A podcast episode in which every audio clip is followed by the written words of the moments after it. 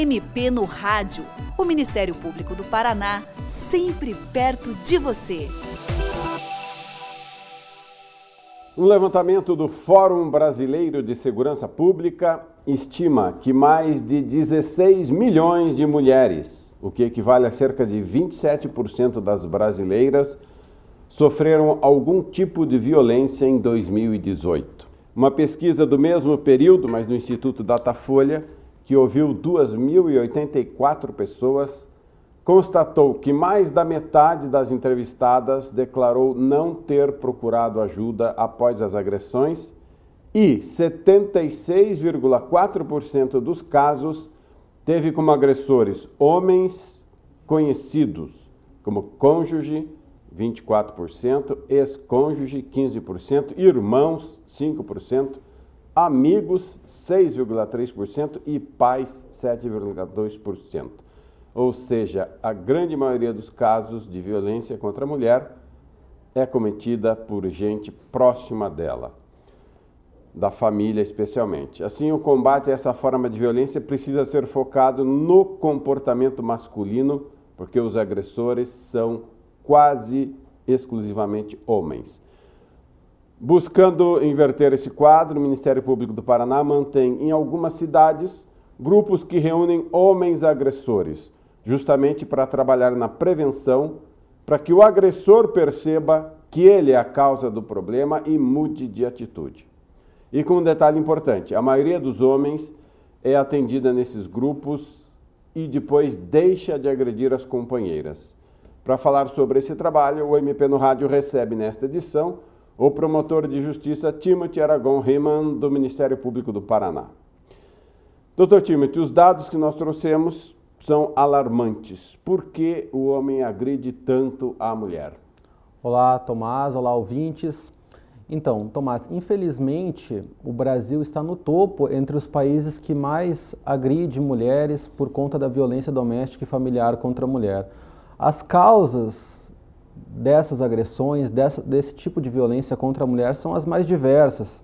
No entanto, as duas principais com certeza são, primeiramente, uma cultura machista ainda em vigor no, no Estado brasileiro e que me parece que ainda temos muito a caminhar para que essa cultura seja rompida, uma vez que, justamente em tempos como os de agora, isso tem aparecido de uma forma mais clara, mais sem sombra de dúvidas, essas situações de cunho machista, até porque as redes sociais deram muita voz às pessoas que antes não eram ouvidas.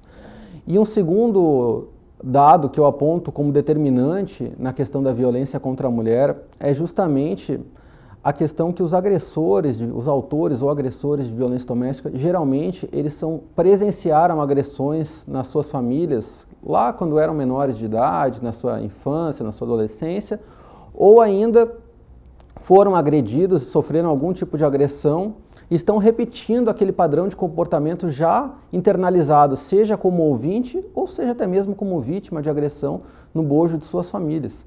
Então, isso é um, a violência doméstica contra a mulher é uma, uma chaga que afeta a população não só do estado do Paraná, mas de todo o país, de uma forma muito grave e com índices, como você já bem leu, Tomás, alarmantes. E nós temos que se preocupar e ter um, olhar diferenciado para essa causa que é tão cara ao Estado brasileiro e tão necessária de ser combatida que é a violência contra a mulher. Impressionante. Portanto, é um ciclo, né? A pessoa é agredida ou presencia agressão quando criança e internaliza esse comportamento, acha que é normal, especialmente pelo machismo da sociedade, que diz que o homem é superior, às vezes que o homem até é dono da mulher. É impressionante. E pelo número de agressões, dá para dizer que esse comportamento agressivo dos homens é mesmo internalizado, visto como normal pela maior parte da sociedade? Sim, é, na minha experiência, inclusive prática, a partir da atuação como promotor de justiça, eu percebi que os homens, autores de violência doméstica, muitas vezes eles não, não têm o conhecimento que a violência contra a mulher não é só um soco no olho da mulher que deixa a mulher roxa. A própria Lei Maria da Penha prevê diversas formas de violência, como a violência moral, a violência patrimonial, violência sexual, violência física e a violência psicológica. Cinco formas de violência. Então não é apenas aquela agressão que, que leva a mulher para o IML para realizar um corpo de delito que se caracteriza uma violência, mas também privar a mulher de a sua companheira ou a sua namorada de usar determinada roupa, fazer chantagem patrimonial se a mulher depende ainda que temporariamente do homem, uh, expor foto de uma mulher ainda uh, em uma situação íntima, ainda que isso caracterize um outro crime, isso também é uma forma de violência contra a mulher e as pessoas precisam ser educadas nesse ponto. Não só a agressão física é uma violência contra a mulher, mas todas essas outras formas de agressão que eu citei também são. E justamente como você falou, não só a mulher entra num ciclo de violência como vítima, mas o homem também entra num ciclo de violência como agressor. Então, nós, agentes é, do Ministério Público e também outras esferas do Estado, devemos trabalhar em conjunto para que a mulher consiga romper esse ciclo de violência e denunciar, e o homem consiga romper esse ciclo de violência e parar com isso, porque com certeza estamos em um tempo onde é inaceitável que a mulher não possa usar a própria roupa, é inaceitável que o homem se sinta dono da mulher, não deixe, diga que se ela não vai ficar com ele, não pode ficar com nenhum outro não aceite um fim de um relacionamento. Quantos casos nós estamos cansados de ver na televisão e nos jornais que dois, três anos depois de um término de um relacionamento, o homem vai lá e mata sua ex-companheira, sua ex-esposa, sua ex-namorada, por conta de não ter aceitado há três anos atrás um término de um relacionamento.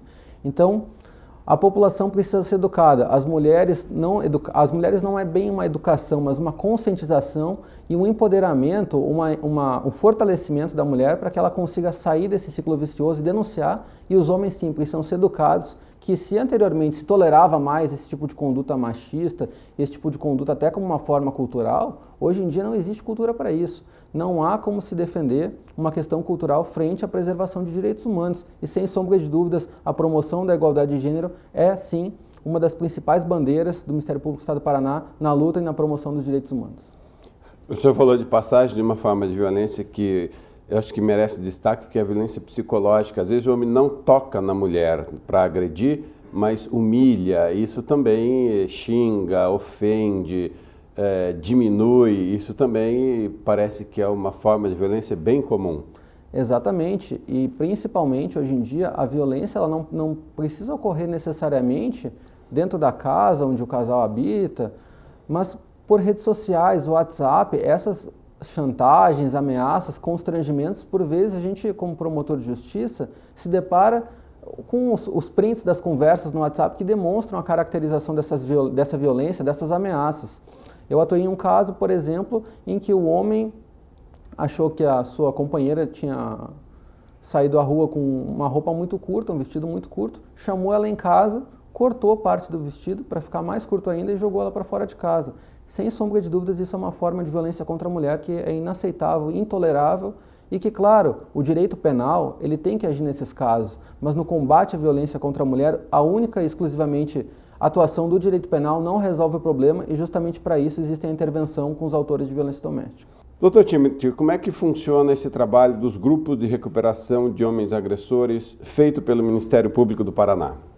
Então, Tomás, esse, esse projeto essa, essa iniciativa de intervenção positiva com os autores de violência doméstica, ele é baseado nos princípios da justiça restaurativa, que propõe lá uma troca de olhares, uma, uma possibilidade de que o próprio autor do delito seja ouvido também, não apenas a vítima.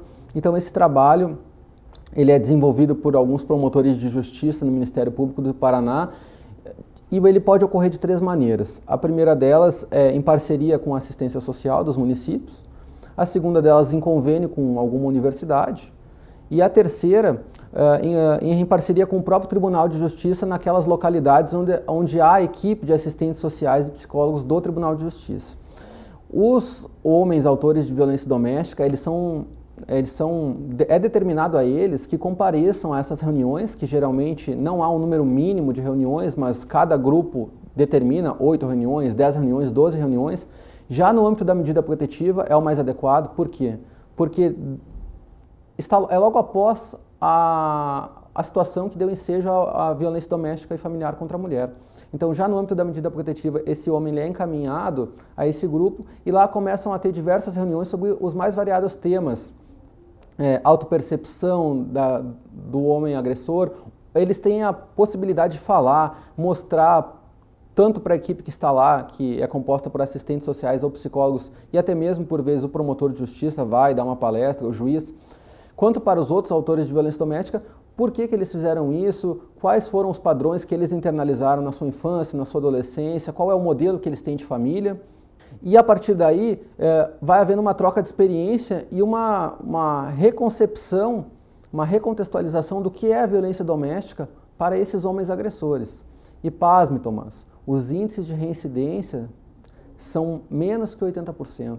Então, 80% no mínimo dos homens que é, agridem as mulheres de alguma forma, seja de violência física, sexual, psicológica, material ou moral, é, eles não voltam a reincidir. Então, é empiricamente provado através de dados atuariais que a violência contra a mulher ela não deve ser combatida única e exclusivamente com o direito penal, até porque, com exceção do feminicídio, todos os outros delitos praticados por homem, homens autores de violência doméstica são delitos com penas pequenas, ameaça, lesão corporal, vias de fato, perturbação do sossego, que esses indivíduos não vão para a prisão. E além disso também pode haver desestruturação da família, né? É muito melhor restaurar o convívio familiar nesse caso. Exatamente. Novas bases, não é? Exatamente. Então, a intervenção com esses, com esse, né, nessa iniciativa com os homens agressores, ele dá uma nova roupagem à própria família, que antes sofria com esse chaga da violência doméstica familiar contra a mulher, que por vezes passa a ter um, um belo convívio, uma repactuação do, do namoro, do casamento, e esses indivíduos eles passam a ter um novo olhar sobre o que efetivamente configura a violência contra a mulher, não apenas aquela agressão clássica que a gente vê em filmes, vê em jornais, vê na televisão, mas também outras modalidades que eu já me referi aqui no programa. Dia desses eu entrevistei um homem que participou de um programa desse e eu fiquei impressionado com o depoimento dele, dizendo como havia mudado o relacionamento dele com a mulher em matéria de respeito. Ele dizia que foi o, ele passou por esse grupo e que depois disso a vida do casal mudou. O que, que o senhor tem a falar sobre o resultado ali na, na sua experiência com esse trabalho? Em Campina da Lagoa, são a comarca composta por três cidades e o Ministério Público do Estado do Paraná fomentou a criação de três grupos, um em cada uma dessas cidades. Cada indivíduo que comete violência contra a mulher é imediatamente encaminhado para um desses grupos e os índices de violência doméstica na comarca de Campina da Lagoa, que é a que eu posso falar com maior propriedade por ser a comarca onde eu estou atualmente, estão diminuindo de forma considerável. Até agora já passaram mais 70 homens por esses três grupos de reflexão para autores de violência doméstica e nenhum deles reincidiu. Isso mostra que é uma taxa de sucesso muito grande desse programa, que além de inibir a reincidência, por vezes uh, possibilita um, um, maior convívio familiar, re, uh, reestrutura uma família, as crianças, os filhos daquela família passam a ter uma infância maior, mais saudável, mais adequada, a mulher passa a ser respeitada e o homem passa a ser um agente multiplicador que é, expõe essa experiência que ele teve em determinado grupo, é uma roda de amigos, uma roda de conversa com outros homens. Eu sempre falo, quando eu vou dar minha palestra nos grupos de reflexão, que o que eles estão, eu digo para eles, o que vocês estão ouvindo aqui hoje, é, repliquem, repassem para os outros autores de violência doméstica, porque certamente alguém tem um parente, um amigo que sabe que está envolvido nesse tipo de situação. Mostrem para eles que é possível mudar e que a situação, o combate à violência contra a mulher no Estado brasileiro, ele tem solução e que não, não perpassa apenas pelo direito penal, mas também por essas iniciativas e saberes de outras áreas do direito. É, em que cidades esse trabalho é feito, doutor? Que eu tenho conhecimento, além da comarca de Campina da Lagoa, que é composta por Campina da Lagoa, Altamira do Paraná e Nova Cantu, Cianorte tem esse trabalho, Palotina, Curiúva, Marechal Cândido Rondon, São, São João do Triunfo, Dentre outras, os colegas, muitos colegas uh, têm proposto essa iniciativa e não só na comarca que eu estou, mas em outras eu já tive notícia também que a taxa de sucesso desses programas é algo assustador no bom sentido.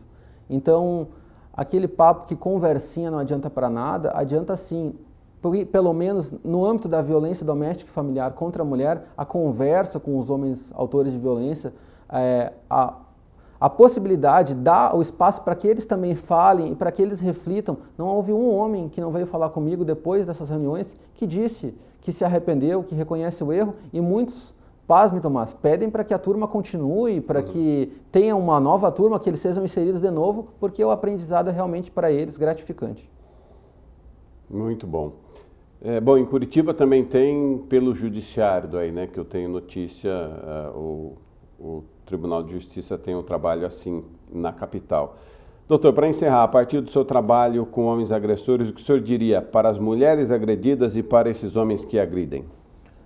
Para as mulheres que são vítimas de violência contra a mulher, a minha principal fala é denunciem, não fiquem caladas, saibam que existe toda uma rede de proteção composta não só pelo Ministério Público, mas por diversos órgãos, como Conselhos da Mulher, Conselho Estadual da Mulher, Conselhos Municipais da Mulher, Delegacia da Mulher, onde as mulheres são a porta de entrada da mulher na rede de proteção, geralmente é na Delegacia de Mulher, e elas são atendidas por mulheres, e que o Estado está ao lado de vocês, que vocês não precisam sentir que isso não tem, não tem fim, não tem saída, e tem saída sim.